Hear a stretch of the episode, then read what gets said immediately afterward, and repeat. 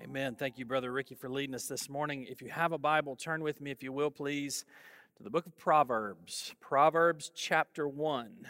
we finished up the book of James several months ago, and then we did uh, seven weeks in the book of Hebrews in chapter 11, looking at the Hall of Fame of faith and those people who really exemplified what faith is and how it functions in the life of a believer. I don't know about you, but I loved being in Hebrews chapter 11. So people have been asking, where are we going next and what are we doing next? We're going to be in the book of Proverbs for the next 12 weeks. Well, I guess I should say the next 11 weeks. So, starting today and then 11 more times, we're going to be in the book of Proverbs. We're going to be in the book of Proverbs because if I can just put it this way, I think these are certainly times and moments where we need divine wisdom in our life in very, very big ways, in all aspects of life. As a as a, as a Christian, I find myself more and more in literally every single slice of my life and component of my life just praying constantly God, show me what I'm supposed to do here. Show me what I'm supposed to do here in my professional life, in my personal life, in my fatherly life, in my preaching life, in every single part of my life. I'm begging God for wisdom to show me the next step of what does it look like to be faithful to Him now in this moment, in this season. And so I trust that you need that wisdom too. So we're going to join together. We're going to go through the book of Proverbs, not every part of it, obviously. It's written in such a way that it's hard to go through somewhat systematically like we would do other books of the Bible. But what we will do is we'll pick themes and topics, we'll identify key texts on those topics, stay with those texts, and then cross reference others as we go through it. And I think it'll be profitable for us. So let's read today Proverbs chapter 1, verse number 1 through 7. I'm actually going to draw from the whole chapter today, but I'll just read verse number 1 through verse number 7. Here, the Word of God in Proverbs chapter 1. Here's what it says. The Proverbs of Solomon, the son of David, king of Israel to know wisdom and instruction, to perceive the words of understanding, to receive the instruction of wisdom, justice, judgment, and equity, to give prudence to the simple, to the young man knowledge and discretion. A wise man will hear and increase learning. A man of understanding will attain wise counsel to understand a proverb and an enigma, the words of the wise and their riddles. The fear of the Lord is the beginning of knowledge, but fools despise wisdom and instruction. Father, help us. Help us to understand. Help us to be a people that, from our experience, from your word, from the leading of your Spirit in our lives. Help us, Father, to be a people that has discretion, that has understanding, that are marked by and defined by wisdom, that we would lead lives skillfully in such a way that we please you, that we help and we bless our fellow man, and that our own lives flourish in everything that we do. And God, may this be to the praise of your glory. We give ourselves to you. I beg you, God, now to help me as I preach from Proverbs chapter 1 to have some effect in mining out the richness of this chapter and giving it to your people in such a way that we all understand it and we are changed and transformed by it. God, I, I really do pray. I, I have no interest, and I trust and hope that no one else in this room does or on this video today does either no interest whatsoever in just going through the motions today. God, would you speak to us from your word? We love you and we need you. In Jesus' name we pray. Amen.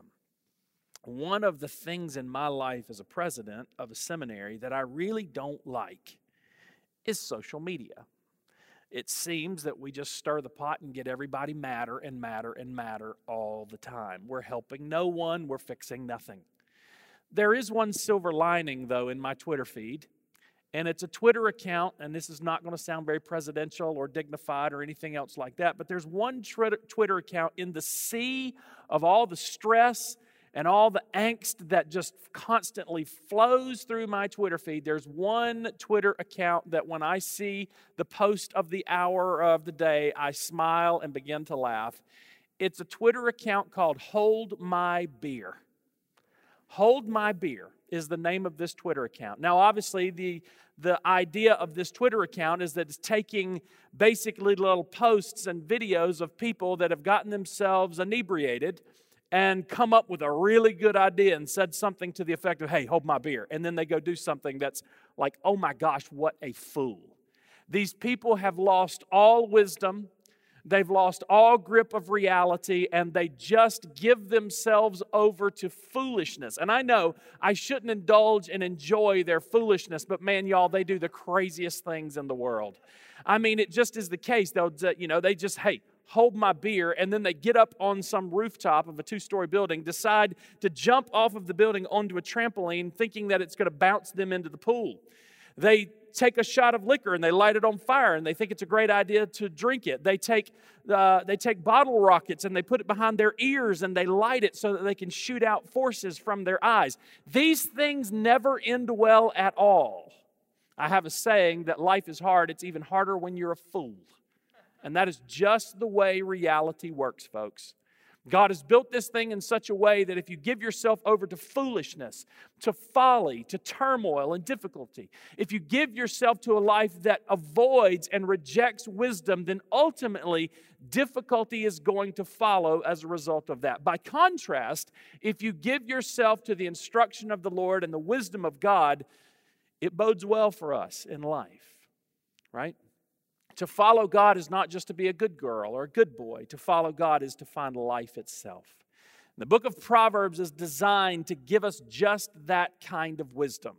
It's known far and wide as the book of wisdom in the Christian corpus of literature, the Christian canon. We have 31 chapters here, and we have saying after saying after saying that's just wise counsel. And what this, these are generalizations, these are not universally true all the time. There's always the outliers, but they're generalizations to say that generally speaking, if you live this way, if you give your life to this path, it's going to be good for you. And if you don't, catastrophe and disaster is surely going to follow.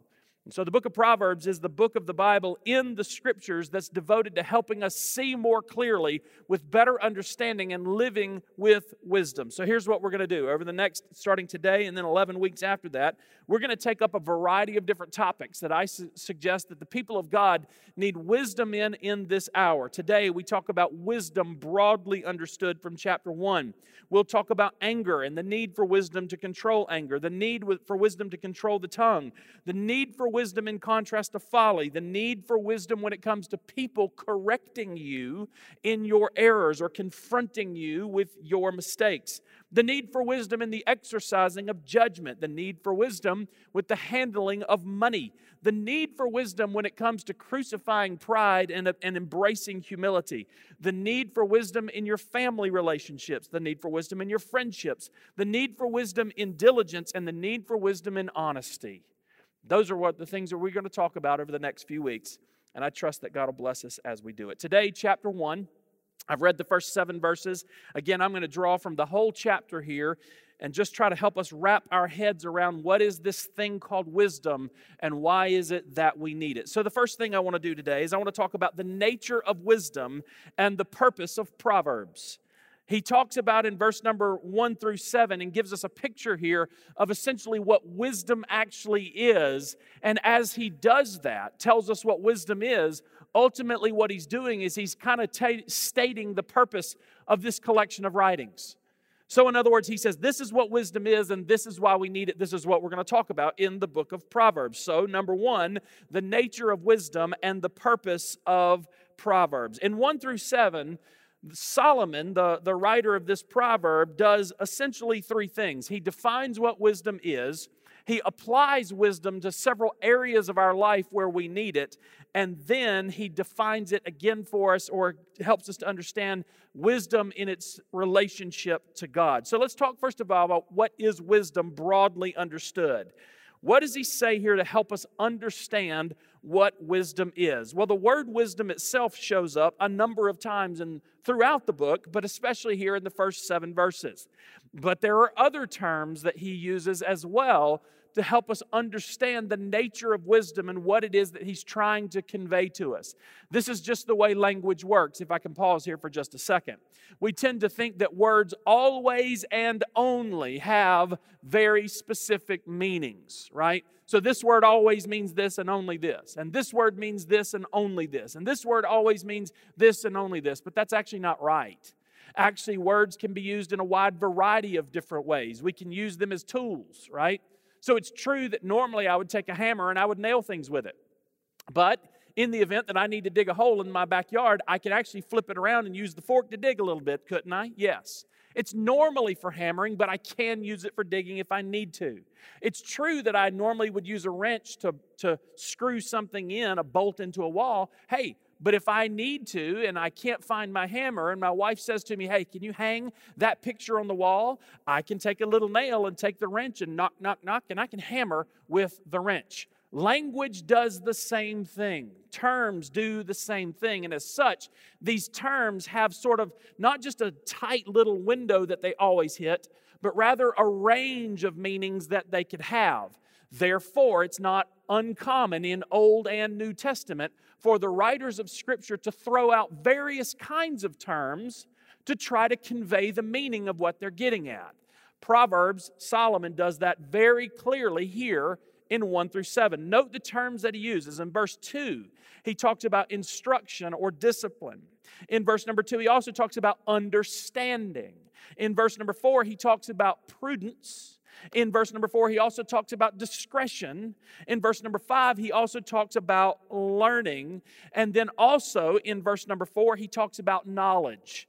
So, in all of these terms, notice these are different terms, but they're all getting at the same kind of concept. He's layering upon layering upon layering the various terms and their ranges of meanings to help us understand what wisdom is.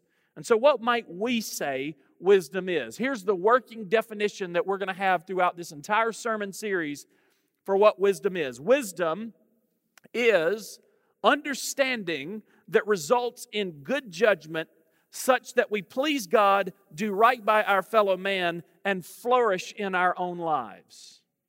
It is understanding that enables us to have a good judgment in other words, you and I are going to have to make decisions about all sorts of things. Think about the areas I mentioned earlier where you and I need to make decisions on a daily basis. You have to make decisions in your workplace professionally, you have to make decisions in your relationship with your spouse, you have to make re- decisions in your relationship with your children, your finances, and a whole smattering of other things. You have to have good judgment to do that. Now, what do you need to have good judgment? You need to have some understanding. Understand this there is this notion of understanding involved in this notion of wisdom. But we're not talking IQ, we're not talking about brute intelligence. Just because you can split an atom in the laboratory or at the science lab doesn't mean that you're wise. You can be brilliant, intellectually speaking, and a real fool. These are not necessarily the same thing. There is a knowledge component to it, but it's a knowledge that comes from life it comes from experience. It comes from the Word of God. It comes from the leading of the Holy Spirit. It is a kind of understanding, but let's just call it a practical understanding, a spiritual understanding. Let me say it this way it's an understanding that we could say it gives you eyes to see, it gives you ears to hear, it gives you the ability to make good judgments. Some of the wisest people I have known in my life, and to this day, as a guy who's educated, that I esteem and will listen to probably more than anybody else are people that are uneducated people. People that don't have all the credentials and maybe don't score very well on certain tests, but my goodness gracious, are they wise? That's what we're talking about. It's an understanding that results in good judgment. Now, what does this good judgment enable us to do? Well, I said three things. Number one, please God. What we're going to see in verse 7 in just a minute is listen, the, the fear of God is the beginning of knowledge, right? So, above everything else, what I am tasked with doing as a human being, what I'm supposed to do with my life and direct my life towards, is the pleasure of God. I live to please Him, not to please myself, not to please you, not to please anybody else.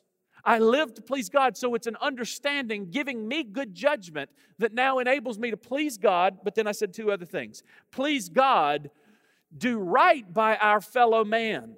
Listen, throughout the scriptures, God cares about us honoring two types of directions this direction and this direction. God cares about how you treat other people.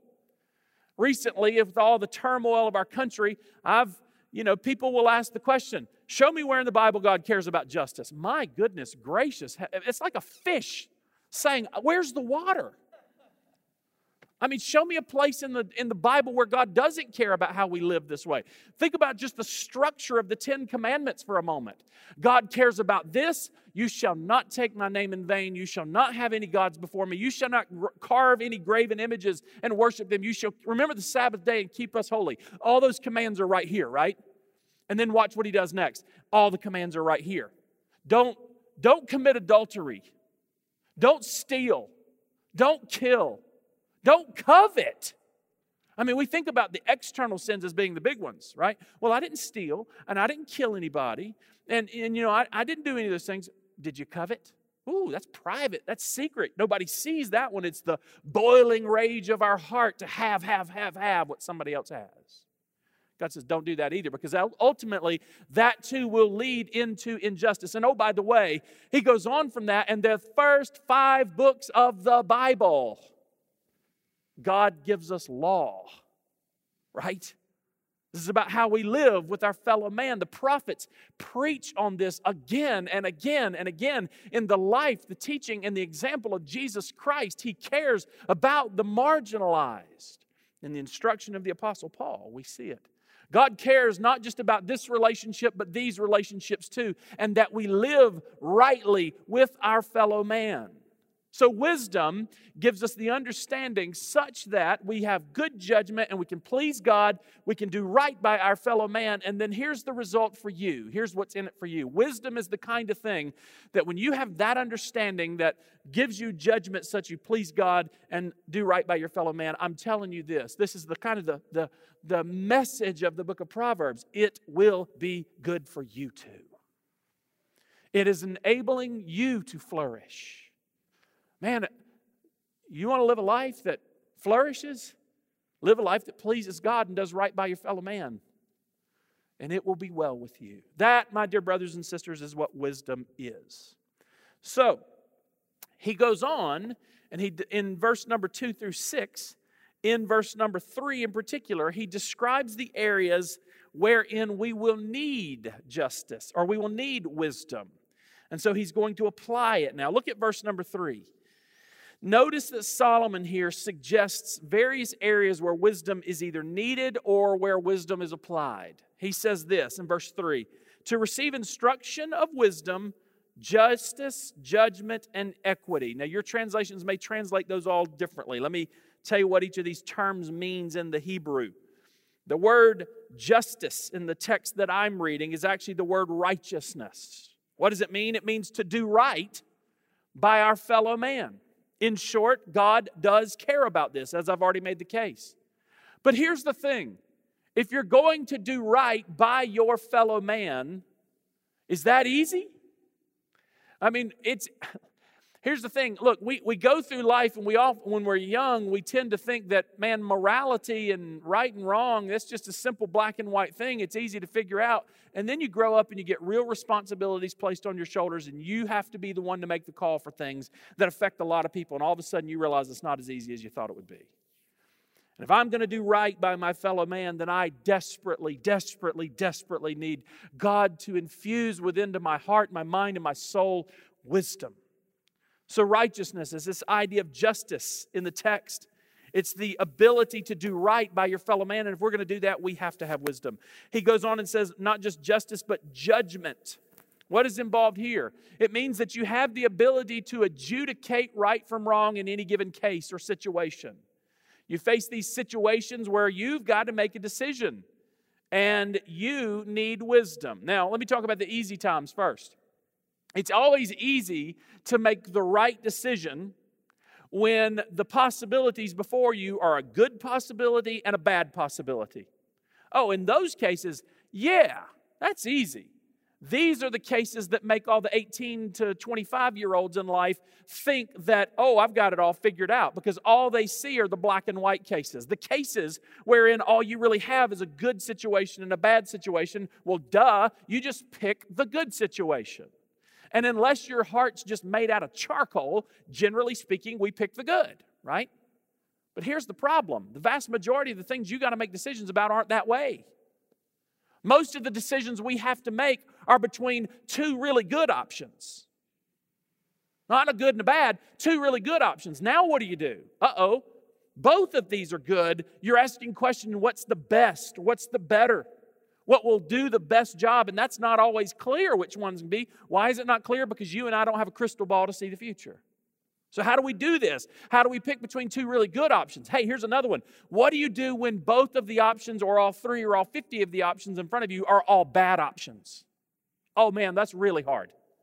Man, if I go this way, this happens. If I go that way, this happens. None of that's good. All of that's bad. God, give me wisdom, the ability to judge to make decisions of right and wrong in any given case. And listen, you don't have to be a legal expert to do this. You just have to be a mama to do this or a daddy to do this because I don't know about your life, but every single day when I come home, I am blown up with a dispute that I am given to solve. Right? You need wisdom for these things, for justice, for judgment. But then there's this one right here, verse 3 for equity. What does this mean? What does he mean by equity? He's not talking about value in your home that if you sold it, you were to get to put in the bank. That's not what he's talking about here. It's equity between people. The Hebrew word there means roughly something like this smoothness, levelness. The playing field is level for all people, in other words. Let me illustrate it this way. Imagine that you were renovating your house and you were bringing people into your house, and, and as you do that, uh, you think of the elderly that are coming into your house. And you know what? For you, as a 20 year old, a 30 year old, or maybe even a 40, 50 year old, it's not that big a deal if your home has different elevations within it, right? You have your main floor, and then there's this little side room that goes down a step or up a step or something like that. You don't think much about that. But when all of a sudden the grandmother with a walker and who broke a hip a year ago or something like that is coming into the house, you all of a sudden begin to think very differently about that. Hey, you even think differently, not just about the, the step of a foot in elevation, you begin to notice the little elevation of one inch at a threshold in your home. Why? It's a tripping hazard that could ultimately lead to death. Right? That's what we're talking about. Unfairnesses and inequalities in life, such that for some it could lead to their peril.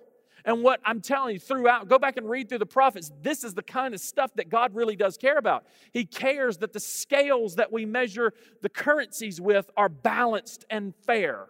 That we're not tipping the scales for one, giving an advantage for some and a disadvantage for others. God cares about that kind of stuff, y'all. But yet, if we're going to do that, don't you need wisdom? The, psalm, the, the proverbist also talks about the fear of God. Verse 7. I would be in big error today if I didn't say anything about verse 7. Watch what he says. There's some variation of this statement throughout the book of Proverbs. Listen to what he says here. The fear of the Lord is the beginning of knowledge. Remember, knowledge is used a bit synonymously here. It's all knowledge and discretion and prudence and wisdom. Those are all terms being used now to convey the idea. The fear of the Lord is the beginning of knowledge. Hmm. But fools despise wisdom. The people on Hold My Beer despise wisdom and instruction, right? They throw it aside and follow their own folly into their turmoil. The fear of the Lord is the beginning of knowledge. Now, let's just talk about two things with this. Number one, why fear of God? For modern readers, this feels a little bit inappropriate, somewhat problematic, perhaps. God, fearing God? Why do we struggle there? Why is there a bit of a, oh, that seems wrong or bad or insulting? Why do we feel that way? It's because we're moderns. And we read it through very modern lenses where our culture has told us again and again and again and again that God is love. Let me just have that hang there for a minute. Our culture tells us that, our Bible tells us that. And that message about God is not wrong. Of course, He's love. Absolutely, He's love. The problem is not that that's wrong, the problem is that that picture's simply incomplete. There's more to it than that about God. Yes, He is love. So, the disservice that our modern lenses are doing for us is that they're stripping away other things about God that have always been there, even in 2020. Yes, He is love, but also remember that our God is holy. Also, remember that our God is omnipotent. Also, remember that our God is omniscient, means He knows everything. Also, remember that our God is omni wise Remember who God is. And that should indeed change the posture of your heart and your soul when you approach Him. Therefore, Jesus taught us to pray in Matthew chapter 6, verse 9 Our Father who art in heaven, hallowed be your name. That's how we approach Him. Therefore, Jesus taught us in Luke chapter 18 in the parable of the tax collector and the Pharisee. They, they both go into the temple to pray, and the Pharisee comes into the presence of God high and mighty and puffed up with his chest out and bragging about who he is before God. God, I thank you that I'm not like these other men. I tithe and I fast and I do all these things. Aren't you lucky to have me? And there was this other man, a tax collector, who the masses despised. He was a scoundrel. He was an awful human being in the eyes of the world. Disgusting. And when he comes into the temple of God, the Bible says he stands afar off and he won't even lift his eyes up to heaven, but he beats on his chest and he simply prays this prayer God, have mercy on me, a sinner. Jesus points to that man more. Jesus points to that posture to that soul, to that disposition, and says to us, teaches us and his disciples, that's what I'm looking for. Hence, Isaiah chapter 66, verse 2 says this listen, quote, on this one God will look, meaning give favor to. On this one God will look. On who? Listen, on him or her who is poor and contrite of spirit and who trembles at my word. Jesus would teach us. Blessed are those who hunger and thirst for righteousness, for they shall be filled. Right? I mean, look, the point is here you fear because God is God. That's why. So, yes, we come before Him boldly to the throne of grace. It's always that balance for the Christian, right? We come boldly to the throne of grace, but we also come recognizing who we're speaking with. And there should never, ever, ever, ever, ever be a flippantness a familiarity to our praying. When I was a pastor, I may have told you this story before. You know, when I was a pastor, I prayed a lot, like publicly. We had any event, Pastor, lead us in prayer, dear God. And it was just boop, autopilot. I could do it. That's the downside of being in vocational ministry. You pray so often publicly, you can just, man, you can spit one out at any time, in any place. And it began to occur to me after years it breaks my heart to even acknowledge this now and to see it in myself back then. But after years of doing this again and again and again and again, I begin to wonder how many prayers have I prayed that I have no idea what I just said? I'm so familiar with it. It is not supposed to be that way. It should always feel. People say, eh, I don't know how to pray. It feels strange. It should feel strange forever because you're talking to God. That's not normal.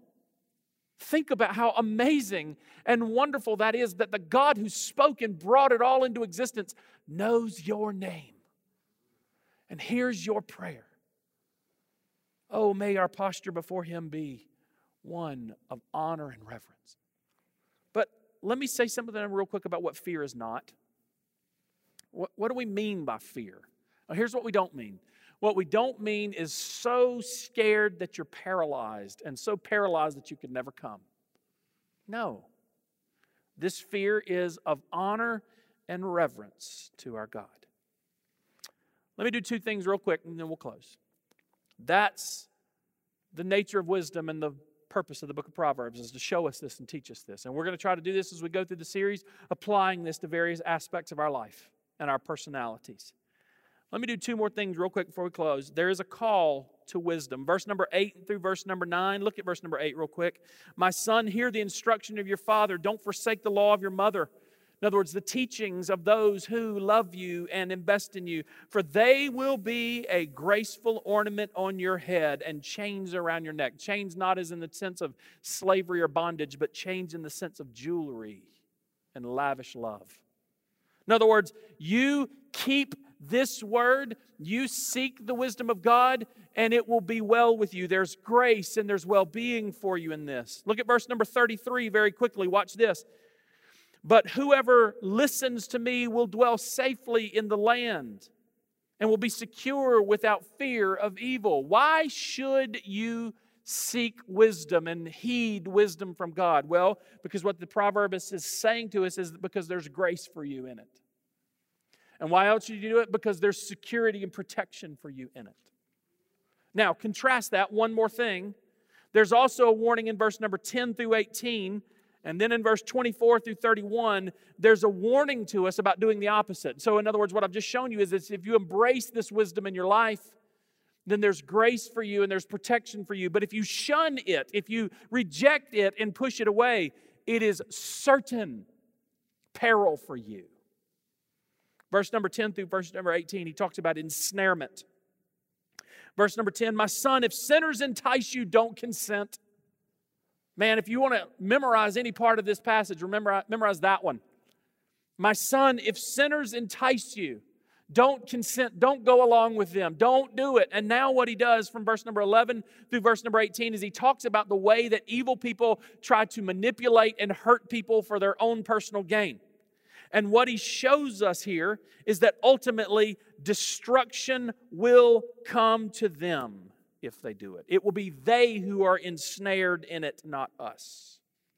Then in verse number 24 through 31, God warns of divine isolation. This is perhaps the most scary part of the text.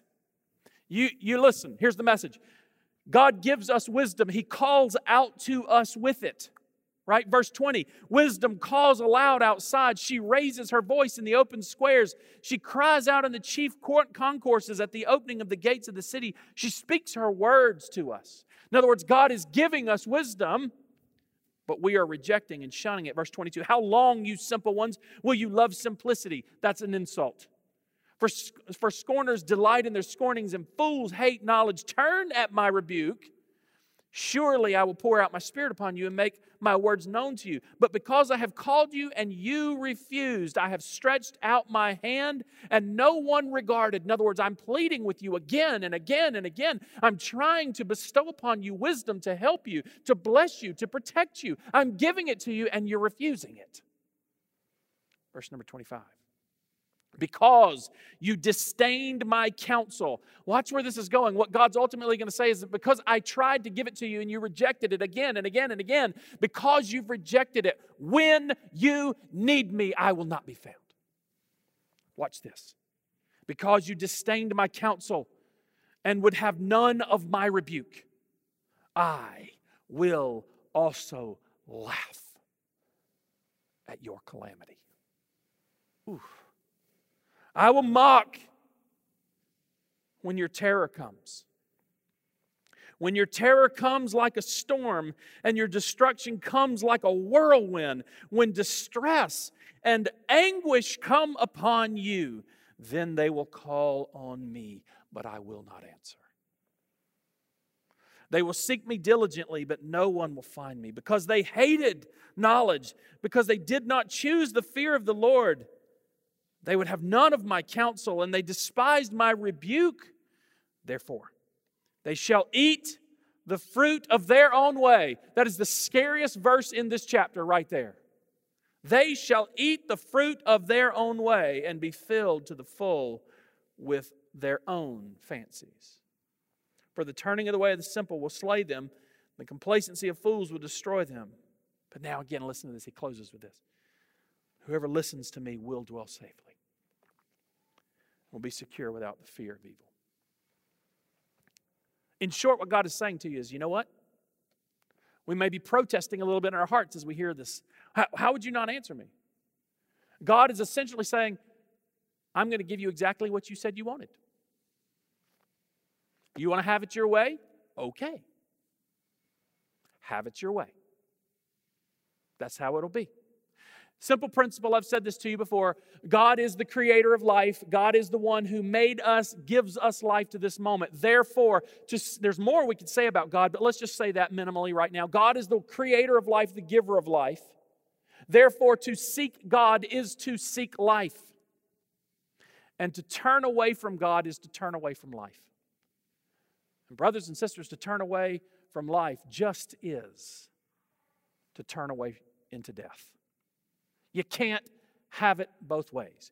You can't refuse, refuse, refuse, refuse the wisdom and the instruction of God constantly in every facet of our life. And then all of a sudden, when the chips are down, call, call, call, call, call, call, call. The message for us today is quite simple repent and give ourselves completely to the obedience of God. Let me ask you a couple questions we close. Number one, do you seek the wisdom of God in your life? I pray for it every day. I haven't always done that. Circumstances and situations and the moments we are in, maybe it's just the age, I don't know. But I see it more clearly now, and what a fool I feel I've been for so many years of my life to just go through life and think that I got this. You pray for God's wisdom in your life. Number two, let me ask you this question How have you seen His wisdom protect you in the past? Surely in this room, every one of us have had at least a couple moments where we did what God wanted us to do and we saw His favor to us and we saw His wisdom and His protection to us, right? I mean, you've had those moments, right? Remember those right now. Think on those right now. Meditate on those things right now. Haven't you seen Him do this in your life before? Let me ask you another question, sort of the flip side of that. Okay, on the flip side of that, when have you seen in your life your refusal to obey and heed his wisdom result in harm and difficulty for you? Because I bet you we all got those moments too, don't we? Yep, I know I was supposed to do this. I know this is what the Word of God says this is the wisdom of God in my life.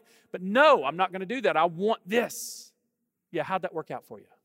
Hold my beer, I bet. And if those two things are true, uh, that is to say, if you've seen him before be faithful to you and you obeyed and protect you, and you've also seen yourself bring calamity upon yourself because you did not avail yourself to the protection of God via his wisdom, if you've experienced that, then now let me ask you this final question Why not learn from these positive and negative experiences in your life and seek with great desperation the wisdom of God in our lives? I hope and pray for the next 11 weeks that's what we'll do. Father, bless us, we pray. Help us to be faithful to you in all things. God, we ask your mercies, your grace. God, help us to be faithful to you in everything. In Jesus' name we pray and for his sake. Amen.